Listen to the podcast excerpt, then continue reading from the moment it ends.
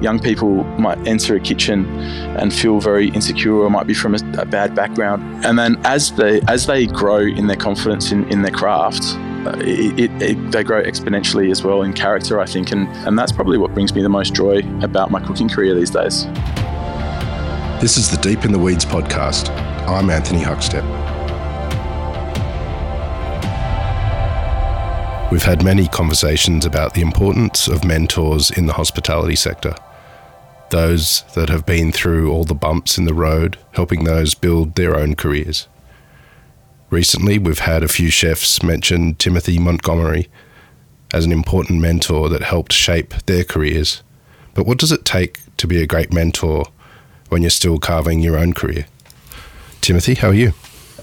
Really good. Yeah, thanks. Um, thanks for having me on. It's a real pleasure to, to be speaking to you today. It's it's great to get you on the show. What's it, what's it feel like for you having chefs have come on the show previously and and and mentioned you as a really important cog in sort of the wheel of their career?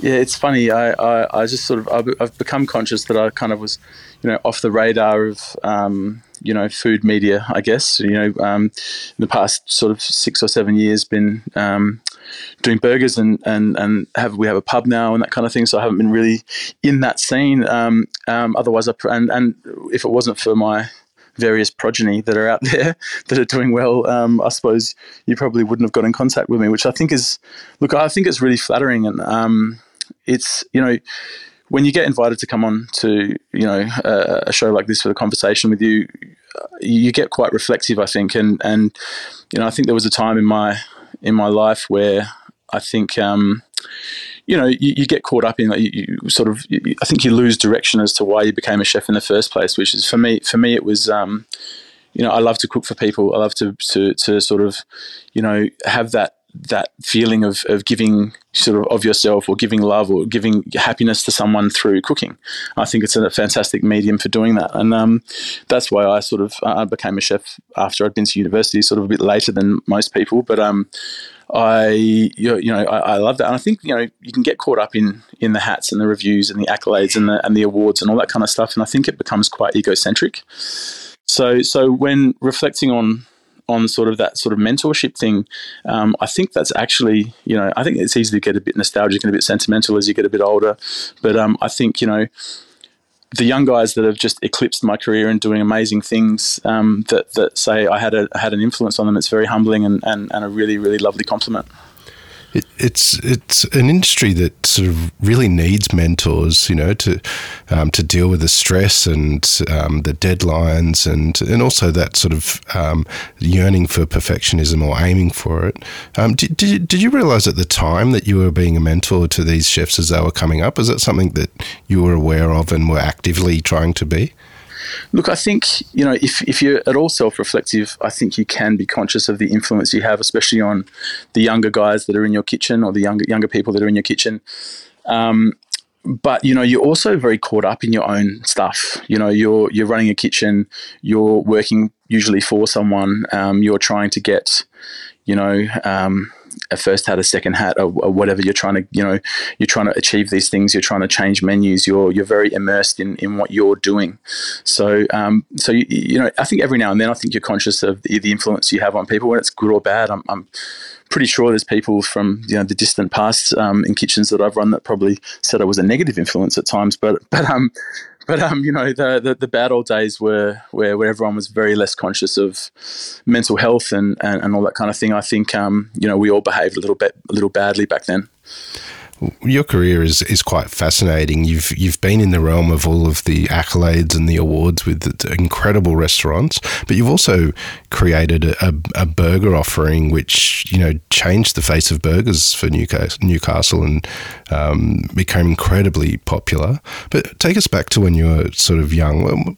What was food like in your family? What sort of role did it play? Um, well, we were. Um, so my daughter is actually first generation Australian. We were um, English, Scottish, uh, Cornish immigrants. So um, I, I, came out to Australia. I call myself Australian, but I, I sort of we arrived in Western Australia um, in a small sort of seaside Perth town called Mullaloo, from um, you know, where we were living in Kent, uh, which is actually now southeast London, as, as London's sort of grown outwards. But um, yeah, so you know, it was very sort of a traditional English household. Um, my grandmother emigrated with us, and she lived with us throughout my entire childhood. And she was Cornish, and she's you know I, I remember her you know cooking with her and um, um, you know, her making amazing pastries and Cornish pasties and, and, and, you know, caramel slices and those kind of things. And, and that was sort of my first forays into, into, into cooking was sort of cooking, uh, uh, you know, uh, hanging onto her apron strings. Um, and yeah, it's, uh, you know, as I mentioned, um, you know, I, I did go to university out of school, but um, but like all of my memories from childhood and all my memories as a, as a young adult and and still now are always you know food related. And um you know like whether whether it's traveling somewhere or like every, something that might be completely humble and completely you know like a pie or, a, or a, like I said before like my grandma's pasties or, or or it could be you know we got to travel to to Hong Kong when I was a child or, or Thailand and you have the most foreign amazing flavor combinations that you've never tried before and they just they just stay in your mind. Um, and yeah my food my memories have always been very food centric you you mentioned um, university, and most people come into the industry, particularly chefs, at, at a young age. But tell us about your transition and what lured you into hospitality. um, I used to hang around with a lot of chefs. Actually, a couple of guys that I grew up with were, were in the industry, and we always used to hang out together. Um, and I was doing a oh, the scenic tour of a Bachelor of Arts. Um, you know, where we're majoring in English literature and visual arts, and if you saw you know, my list of electives, it was very clear that I didn't know what the hell I was doing. So um, I had a whole lot of disparate interests. Um, and, you know, I was there with my brother and um, we, we, lived on campus for a while. And, you know, there was a lot of partying and a lot of um, not going to class. And, um, yeah, it just was one of those things. I know, throughout the entirety of what I was doing, apart from I, I used to do a bit of um, boxing and stuff as well. And apart from that, I really wasn't interested in much else. Um, I really wasn't committed to my degree. I loved to read, and I loved, you know, I, when I went to art school, I sort of became immensely aware that I wasn't the most talented person in the room, and I think that you know, I sort of got brought down a few pegs and and and the one thing that sort of remained a constant was just my interest in food and then um as soon as I got into a kitchen and saw the buzz and the energy, in fact, I think the first time I, I wasn't conscious of it till afterwards. I, I, used to hang out with a with a guy at school um, who was a close friend of mine. Who his father had a very famous Italian restaurant called Rigoni's in um, in in Adelaide, and um, it was sort of a sort of a landmark sort of institution. Um, and I remember, you know, going there after skateboarding and stuff as a, as a you know 13 14 year old and just going in the back of the kitchen and seeing these guys in these pristine white jackets cooking this food. And I thought this is just the, the buzz of the place was just amazing. Um, and then yeah so once I, I kind of got hooked once I got into a kitchen and I thought you know maybe I'll get a become a qualified chef and become a food writer. And then suddenly that got put on the back burner and I just started wanted to work in better and better restaurants and and yeah the it took over you you did your apprenticeship at the Manse, which many years later you actually became the head chef of. Tell us a little bit about that that journey. What was it like when you first started, but then to years later take over the kitchen? Yeah, it was a strange. Um, it, yeah, I sort of sort of started my apprenticeship in a it was a pub called the Oxford, which was actually next door to the Manse um, in North Adelaide. And um, at the time, um, it had a really amazing dining room run by a chef called Todd Langley, who was this very flamboyant character who did some of the most creative and amazing food in Adelaide at the time. And um, and yeah, once once I sort of finished up there, I, I, I always wanted to sort of get into. There was this very just beautiful, ornate, you know, building that was built in 1886 and everyone said that the food in there was amazing. And there was this sort of very quiet, humble Swiss chef called Bernard Ortli, um, who was my main mentor in in not just in the kitchen but in, in lots of things in life. And um, I was lucky enough to get to work work under him. And he was a Swiss hotel chef from you know back in the old days in the seventies and stuff. And his his you know technique was immaculate. The way he handled produce was immaculate. Like his you know the way he made sauces and all those things, those little fundamentals that you can learn. I've I've always tried to emulate the way he handled produce, but I'm, I'm still a little bit heavy handed, I'm afraid.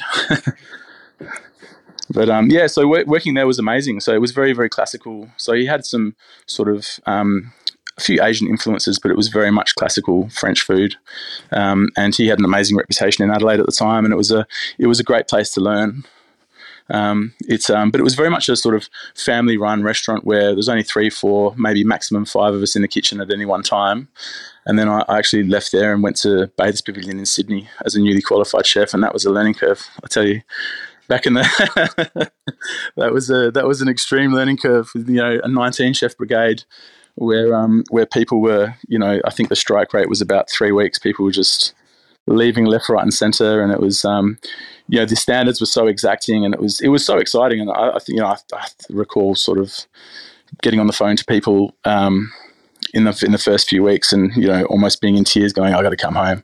And, you know, I thought I was a t- yeah, like I said before, I'd, I'd been involved with boxing and stuff, and um, you know, I'm I'm uh, I'm a fairly I, I, find I think I've got a fairly strong character, but yeah, there was times when I just wanted to go back to Adelaide with my tail between my legs, but once I stuck it out and you, you earn your stripes and that kind of thing, it just becomes once again addictive, and, and it's a it's a great buzz, and I'm I'm friends with so many guys that have that have come through, you know, that, um, you know, the alumni of Bathers in that time, you know, we're all still a lot in contact. And some of those guys have gone on to do some amazing stuff as well.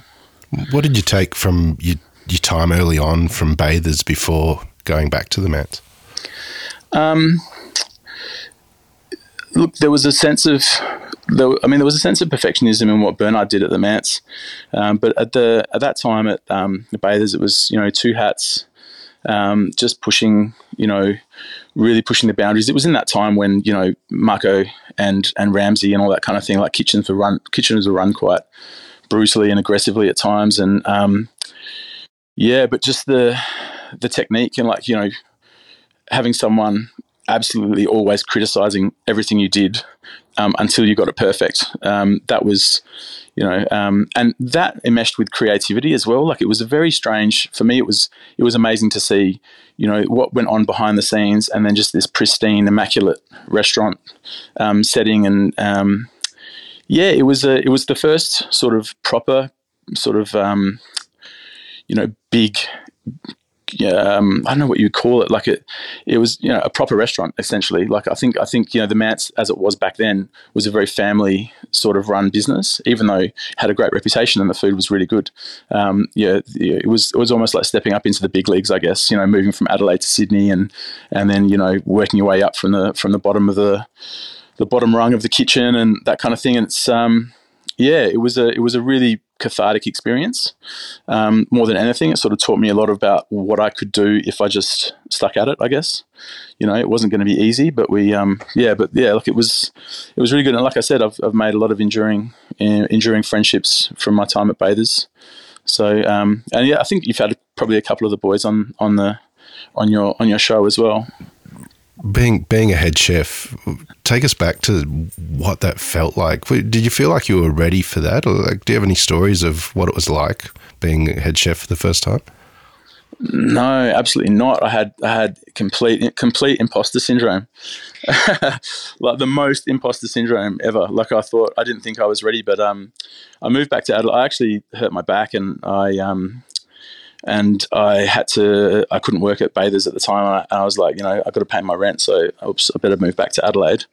Um, so moved back, and um, there was sort of things going on in the home. Like my um, my grandmother who lived with us sort of started getting um, dementia, so I ended up sort of staying at home to to help my mother out.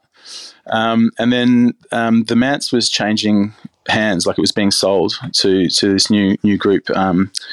Luke James and Matthew Trim, and, and they they had a very progressive idea of what they wanted to do with the restaurant. And it was sort of in that time of, you know, Vue de monde was was on Little Collins doing its thing, and and you know Justin was doing cool things at Bécasse, and and and it was that sort of you know French Laundry, modern French was sort of the thing at the time. You know, pre all the Noma New Nordic stuff, it was that opulent sort of modern French style, and they wanted to create that kind of restaurant. So. Um, so yeah, so they said, "Oh, look, you've been working in Sydney. You you want to come back to the Manse and and do your thing." And um, yeah, look, it, it, it, all went really well. Like it was it was hard. Like the kitchen like, was very rudimentary, but I had a team of guys that were just unbelievable, and and we, we all got along really well together, too well together because it was we partied too much together after work. But um, but it was um, no, it was a really it was a really amazing time, and I, I think I learnt like being a head chef for the first time, you don't realize how much there is to it. I think, you know, you, I, I, definitely bit off more than I could chew. Um, in hindsight, I would do a lot of things differently. Well, what, what did you enjoy about that time, though? You had the challenges and that imposter syndrome, but you know, what did you take like positively from that experience? Oh, um, I mean, the, the, camaraderie, especially one, once again, enduring relationships that I made with, with guys in, in that kitchen. Um, you know, Adelaide, uh, even though I'm sort of no, no, Newcastle's become my home now. Adelaide is is where I grew up. Adelaide is sort of I'm very attached to Adelaide and very nostalgic about Adelaide, and to to create a, a restaurant um, with some like-minded people um, that really, at the time, sort of changed the, the, the dining scene in Adelaide. It was, um, it, it really was. It became a, sort of a, a landmark restaurant. Um, once again, like after Bernard, um, the, the, new incarnation of the Manse really sort of um, pushed the boundaries a bit more. And, and, and yeah, I was immensely proud of, of what we accomplished there. And, um, you know, started getting national recognition and, you know, write ups in the, the, the Australian and invited to go do the Noosa Food and Wine Festival. And like all those those little bits of, you know, when you're working sort of 80 hours a week, um, and unfortunately misbehaving for a lot of the rest of the week, um, you know, there's not a lot of time for reflection, and suddenly you get these little accolades and little pats on the back, and it, and it, yeah, it was it was actually a very special time. I'm very, um, you know, even though it was a lot of hard work and a lot of burns and a lot of craziness, um, you know, I still talk to a lot of the guys in the kitchen, and we reminisce fondly about those times, very fondly. You ventured overseas like so many chefs do. Um, t- take us on that journey. You spent some time in London and, and also Switzerland as well. What, what was that period of time like for you? Um, yeah, look, um, I think by the time I left the Manse, and uh, I think, you know, due to misbehavior as much as hard work, I, I was quite burnt out. Um, and um, I needed a bit of a break. So uh, I had no real game plan moving to London. Um, I, I, moved to London thinking maybe I'll jump into you know a Michelin star restaurant and, and see how that goes and all that kind of thing. And then I fell into sort of where I'd lived as a child, which is sort of it's the sort of southeast London, you know, outer London Badlands. Now it used to be Kent. Um, it was quite it was quite funny. You know, you move to. Um, I'd been back to England a couple of times, but but you know, you, have this. I had this perception that that you know England was so genteel and England was so you know posh and proper, and and I was going to go back and, and it was going to be so so amazing and and um, it was really odd because it was rough it was so rough and um like where I was where I was staying at the time and I was I was um, I just sort of went to the pub down the road from where I went to you know I was in year one at school um, and um, they needed a chef, and I ended up helping them run the pub for a little while. And um, it was a really cool experience um, just to see that part of town. And we got to go. So without working in a in a Michelin star restaurant, I still twice a week we went into into the East End and went to Smithfield Markets and bought all our meat and Billingsgate and Spitalfields and got all our produce for the week. And um, and you know I got to see and use. So so even though we were just doing stuff for the pub, which was quite simple, I'd you know go and get a lobe of foie or go get a, a woodcock or a woodcock or a grouse or, or something and and cook it in the kitchen at the pub, just you know for myself or the owners or whatever, and just because it was you know all these books that I'd read as a young chef growing up, you know, White Heat and um, uh, even Est and and but but you know Le Gavroche and all that stuff. I, I, suddenly could get these produce. I could suddenly get ceps and chanterelle mushrooms and and you know these amazing you know proper foie gras and all that kind of thing. And um, so I just sort of play around with it in the kitchen at the pub myself. And on um, on my days off, I'd go and eat. Go to you know I went to Marco Pierre White's Mirabelle restaurant. That was a bit of a bit of a pilgrimage. Um, and several times I went to um, Brett Graham's the um, restaurant Ledbury in Notting Hill. Um, so got to got to sort of see that side of London without um, while while sort of recharging my batteries, I guess. And then um, Bernard, uh, my old chef from the Manse, had moved back to his family restaurant in in the Swiss Alps and called me one day and said, "Hey, look, uh, I'm out of a chef. I need a chef. Like, what are you doing?" And I said, "I said I'll be there in a couple of weeks." and um, and yeah, it was it was it was really beautiful. That was a that was a really amazing time actually. The you know the Swiss are very particular about what they do, and um, you know we were living on the side of a mountain in this beautiful hotel, and um, my my sous chef um, he spoke really good English. Uh, he'd grown up in Holland, um, even though he was Swiss, but his family lived on the side of the mountain just up from where, where the hotel was.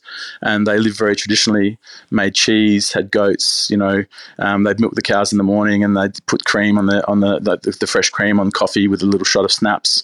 Um, it was just, it was just a, such a beautiful place to live, like an immaculately beautiful place to live. Um, and um, I learned a lot about also, you know, traditional Swiss food.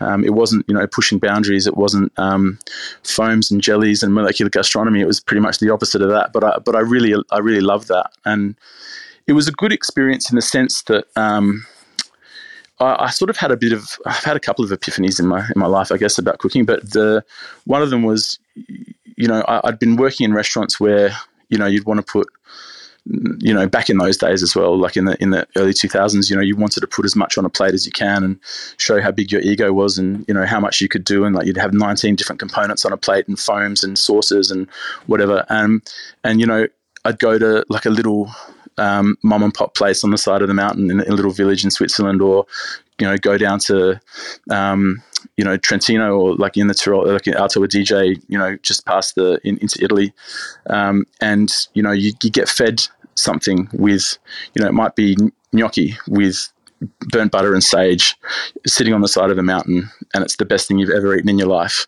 And i just thought sort of went you know what? Like it doesn't have to be complicated. It doesn't have to be overworked. It doesn't have to be that way you know? So and i think um, i think that sort of changed my my approach to things a lot, especially yeah, my time in, in Switzerland, especially.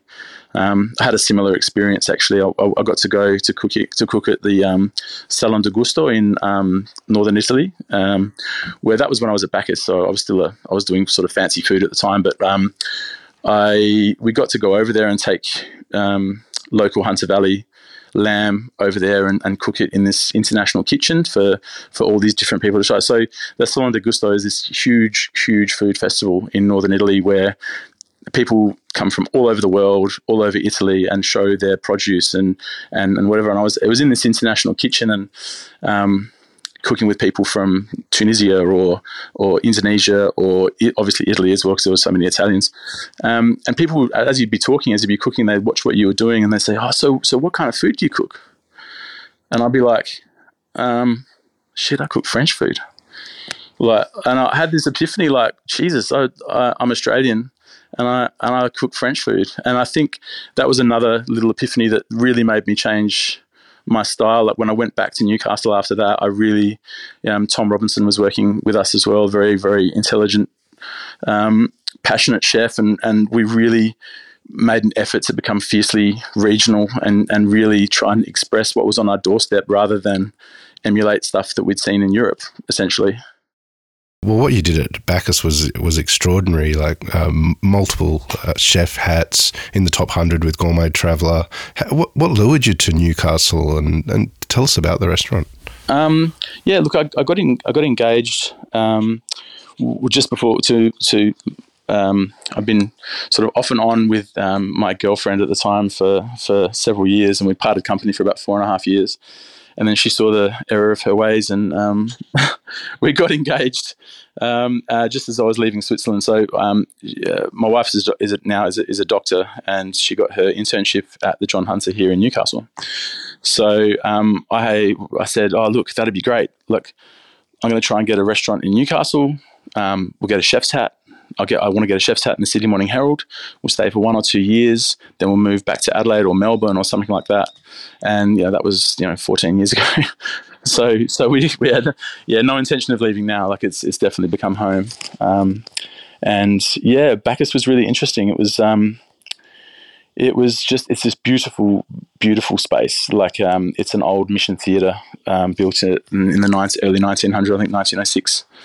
I could be wrong, but um, yeah, somewhere around there. And it was this huge, you know, very very um, ornate space. Um, and and yeah, look, um, had a, had an amazing team of people that we worked with there. Uh, one of them, in, well, actually two of them. You guys, I think you've had on the show, Rhys Connell and Aaron Ward.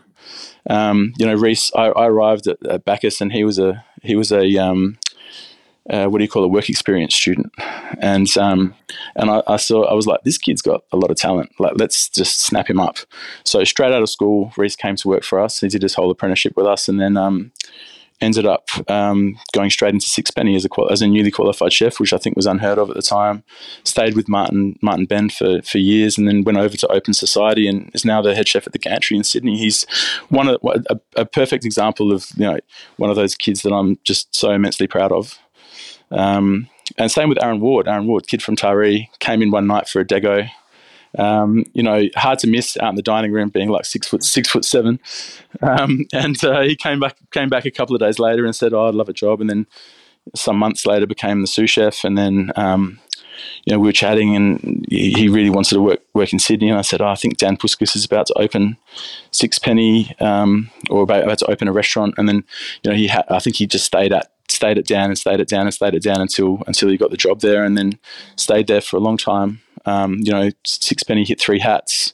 Um, you know, Aaron's got like a multitude of awards, and now now is the now is behind the behind the pans at um, at, at Shell House doing amazing things. And yeah, once again, like so proud of what, what he's like. That I, um, hopefully I, I, get to mention all the kids' names, but but um, there's there's so so many guys out there that I that have just eclipsed anything I've done, and I'm I'm, I'm so immensely proud of them.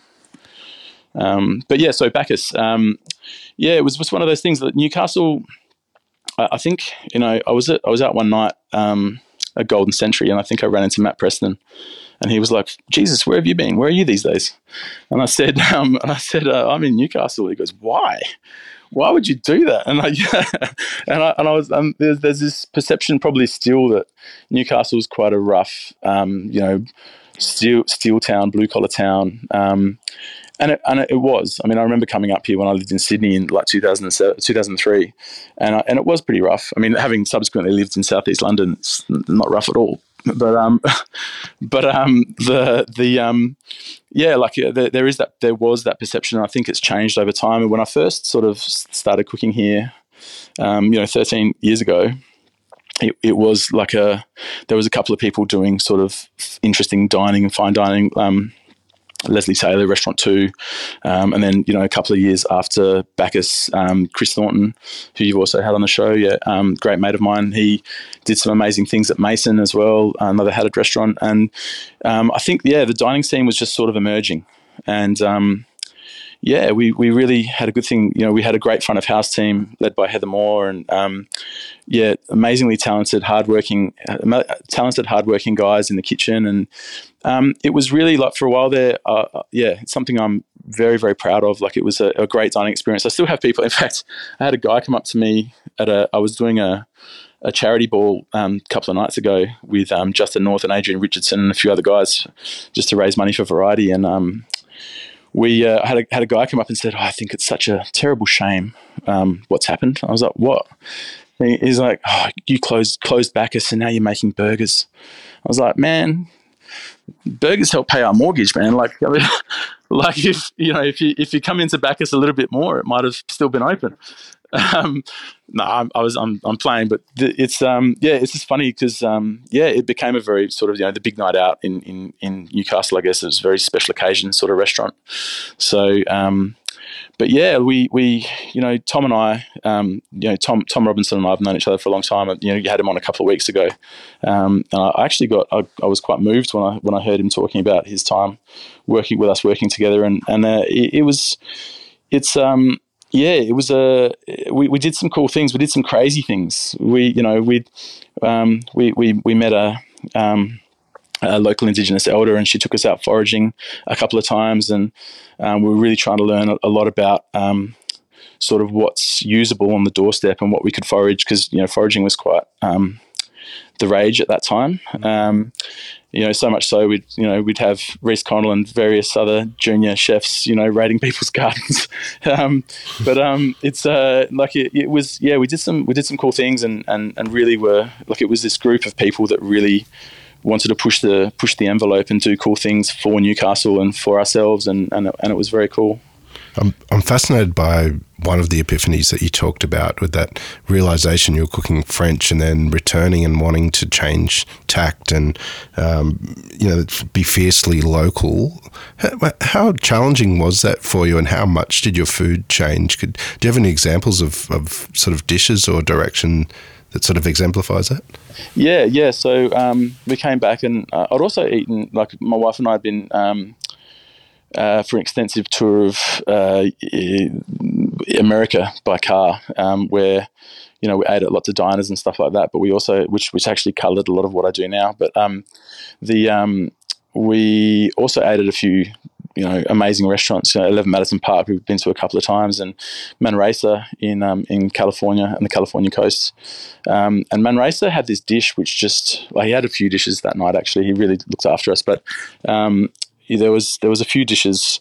One of them was this this this dish which was kind of like a it was like a rock pool essentially. Like it was inspired by and and um, you know Tom and I sort of put our heads together um, in Newcastle and we're like, you know, um, the indigenous name for Newcastle is Muloobinba, which means the place of um, essentially the place of foraged sea herbs and sea flora. Um, so we decided to make a sort of a Newcastle tidal pool dish where we, would be going down daily and, and picking sea lettuce and, um, you know, uh, sea spaghetti and different t- sorts of local um, things. Warrigal greens we used, we started using a lot. They were, they were all over the coastline. Um, and yeah, look, we, it really sort of coloured a lot of what we did. And we, we, we had like a little sort of Newcastle um, we look at Newcastle stories as well, and you know the story. There was a um, oh God, I can't remember his name. I should remember his name because I'm such a big boxing fan. Um, the, there was a famous boxer who was a world champion from Newcastle who was called the Maitland Wonder.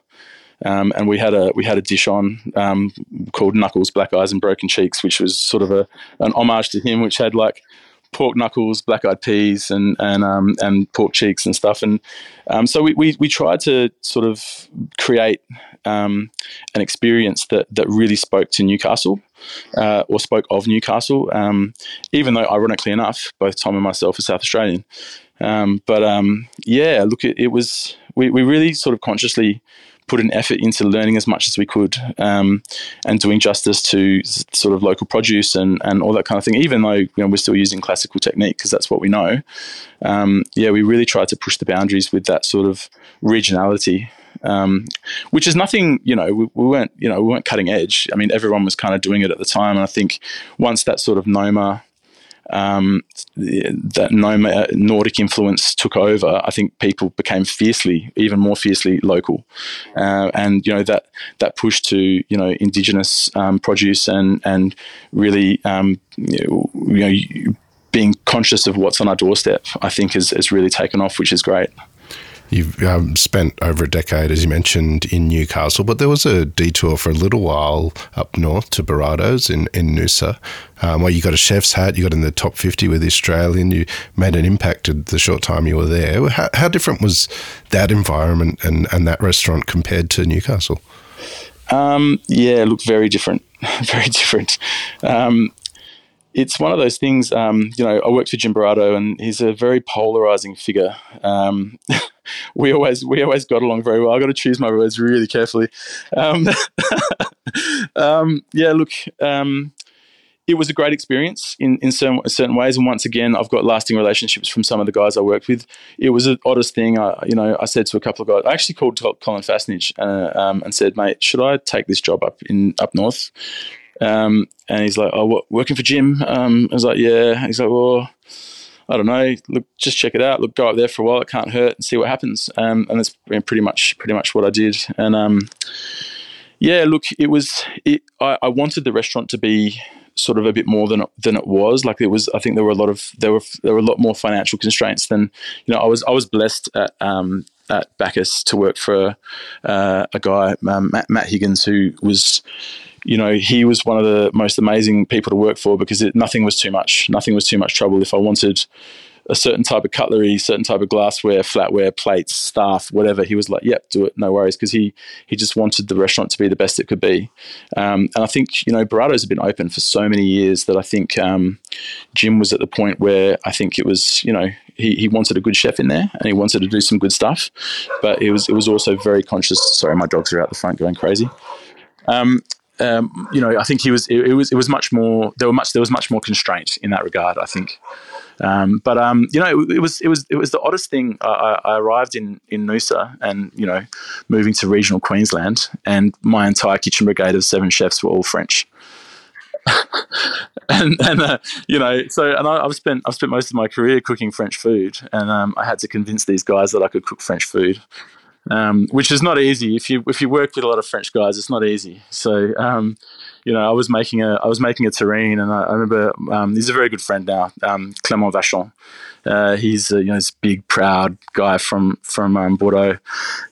And, and he was like, my grandmother makes this dish. You better make it well. And and, uh, and anyway, so um, I ended up winning winning them all over, and yeah, like I said, building lasting lasting relationships. But it was the last thing I expected, you know, uh, move, moving to you know regional Queensland, and and literally everyone was uh, we, and then we eventually had an Italian chef as well, but pretty much everyone was from Europe so yeah, it was a strange, um, yeah, it was a strange thing. But um, no, look, it was a great experience, and I, I do love Noosa. Um, it's got a very, very soft spot um, in my heart. Um, but um, yeah, look, I once I once I sort of realised it, it wasn't exactly what I wanted it to be. Uh, I, I, sort of and, and we, my wife and I, ended up getting pregnant, and and I just wanted to be back in Newcastle. So and yeah, that and then one thing leads to another, and um, you know, once uh, once you have a once I had a child, I think my priorities completely changed. When we had Thomas uh, Robinson on, he sort of detailed um, Rascal and um, told us some stories about that. But it was such a detour from sort of what you had done in your career. Tell us about uh, you know how you came, how it came about and and the sudden success that it had. Yeah, look, my, my business partner Ty, um, we'd sort of wanted to do something together for a while and we're thinking about you know uh, a bistro, a restaurant, um, a bar. You know, we, we, were banding around various ideas, and he just said one day, "What about a burger joint?" And you know. Um, I'd sort of been to America quite quite a bit, and, and, and you know done extensive tours of diners and and and burger joints and that kind of thing. Um, and um, and wing joints and all that kind of stuff. And I love that kind of Americana. I love that stuff. I, am a big, you know, I get very nostalgic about that whole sort of Twin Peaks, small America sort of sort of thing. Um, so so I I was immediately interested, and then um, Tom Tom was finishing up um, at the Four in Hand with Fass. Or the fat, or actually, that was winding up um, and closing. So he was at a loose end, and we we decided that um, yeah, we'd do it. We had no idea what we were doing. We had no idea what we were in for.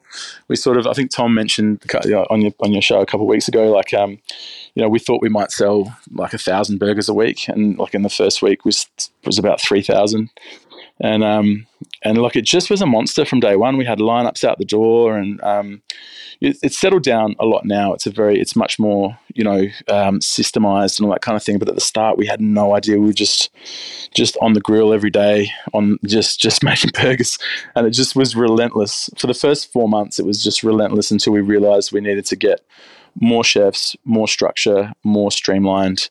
Um, and you know that sort of, you know, when you you've done a lot of event work and you've done a lot of like high number, like high volume sort of catering and that kind of thing, you can apply that to, you know, um, what you do in a in a fast food operation, I guess. And and um, yeah, like, uh, and we'd, we'd seen we'd seen what sort of Morgan McGlone um, had done um, with Belles, and and you know um, Warren Turnbull, obviously with Chur Burger in Sydney. Like we know we know Warren quite well, and um, you know we yeah we just didn't realize how much of a beast it was going to be since, from day one.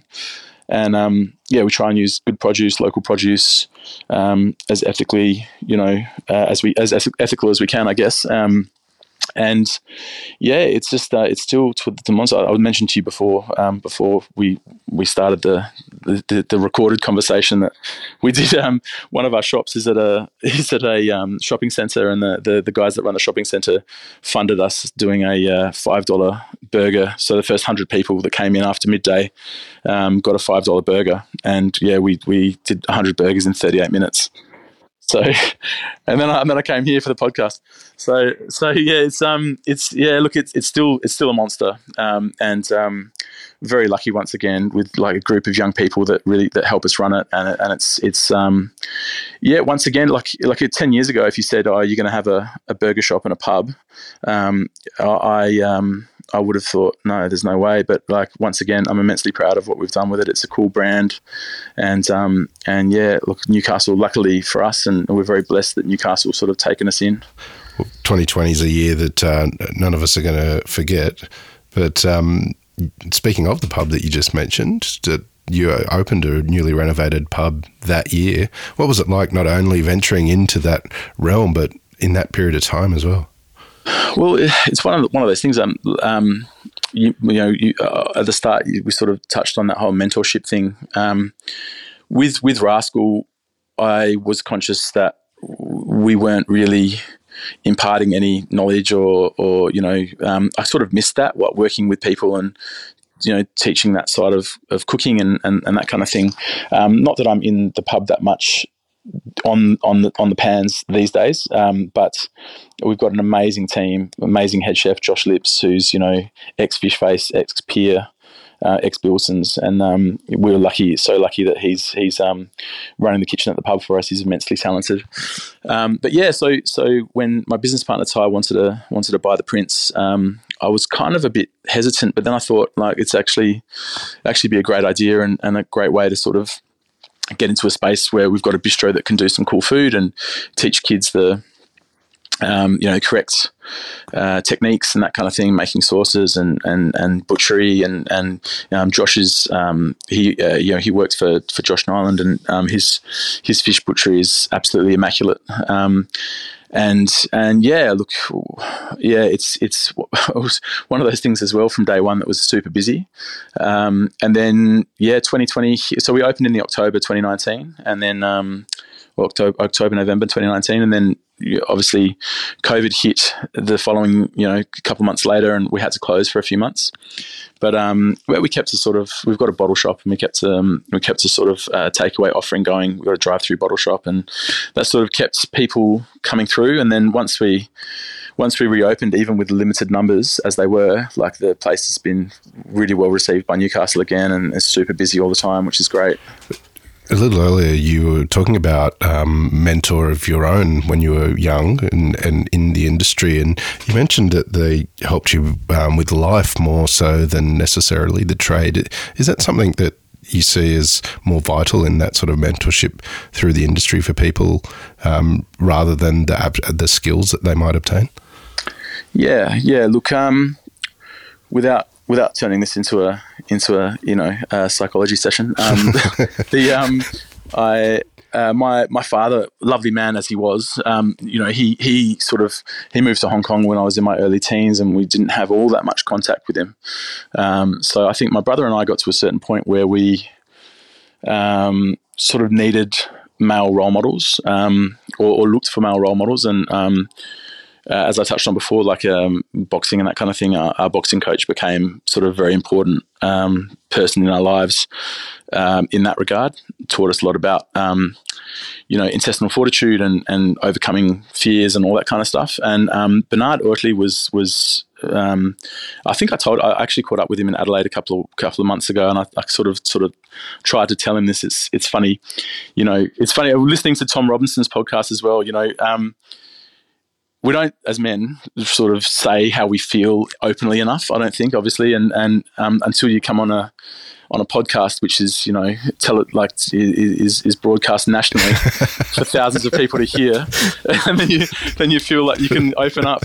Um, a, we're odd people, aren't we? Really, but um, but um, no, it's um, I, yeah, like figures like that, uh, I think, are so important um, for young people, male or female. You need you need someone to, to, sort of look up to and to show you the way. And you know, Bernard was an amazing guy, and uh, I think probably some people listening to this would be like, "Well, you didn't really have uh, you, you were a bit angry at times in kitchens," but he he bucked the trend at the time where where everyone was trying to be Ramsay, everyone was trying to be Marco, and he was just this gentle like you know everyone respected his skills and everyone respected him and every now and then he'd raise his voice but he was just the most gentle kind um, chef and person to work for, and and um, yeah, he taught me taught me a lot, and and um, you know, you could talk to him about anything. You know, you, if you go out and get into a fight on the weekend, or if you, you you misbehaved, or you broke up with your girlfriend, or you whatever happened, you could just sit down and talk to him. And um, he it was a very familial atmosphere in that restaurant. And and you know, you'd sit down on a, on a Saturday night after service, and he'd,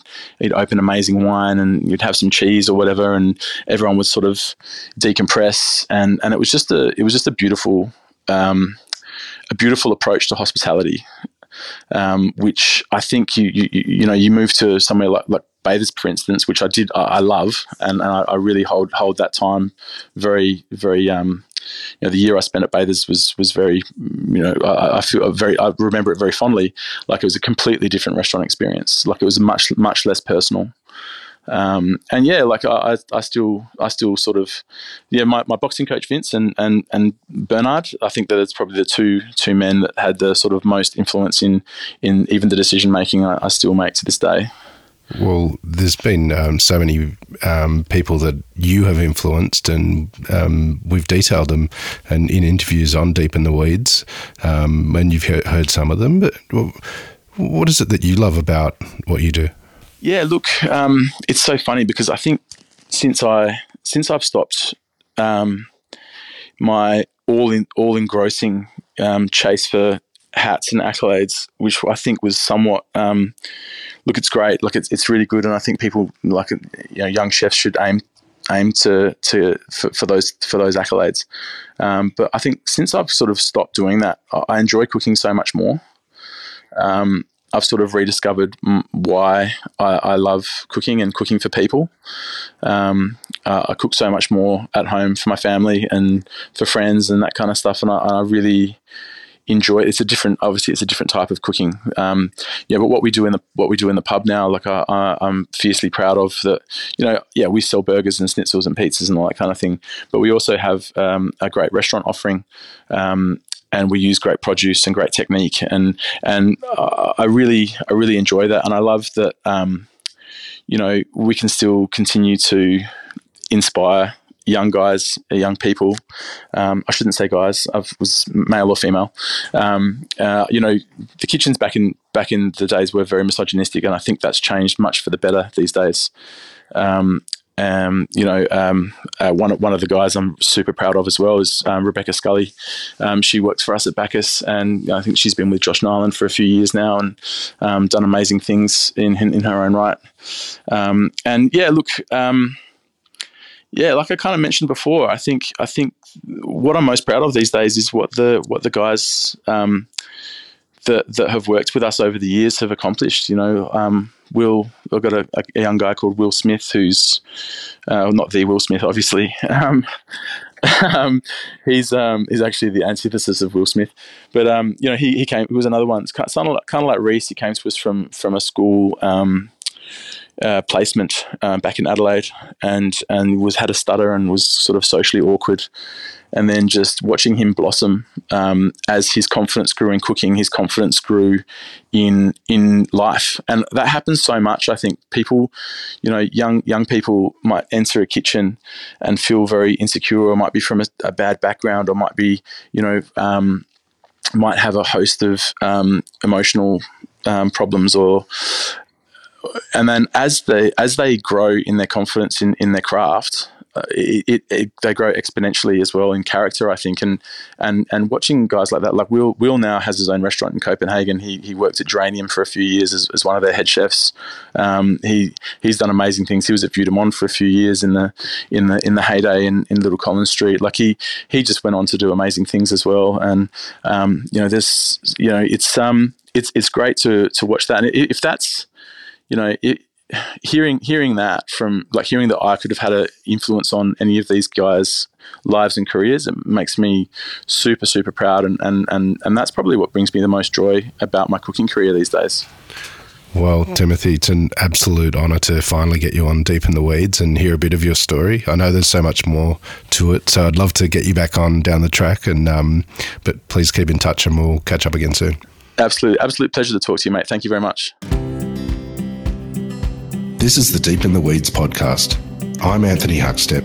Stay tuned as we take a deep dive into the lives of the incredible people who ply their trade in the food and hospitality sector. Special thanks to executive producer Rob Locke for making this all happen. Follow us on Instagram at Deep in the Weeds Podcast or email us at podcast at deepintheweeds.com.au. Stay safe and be well.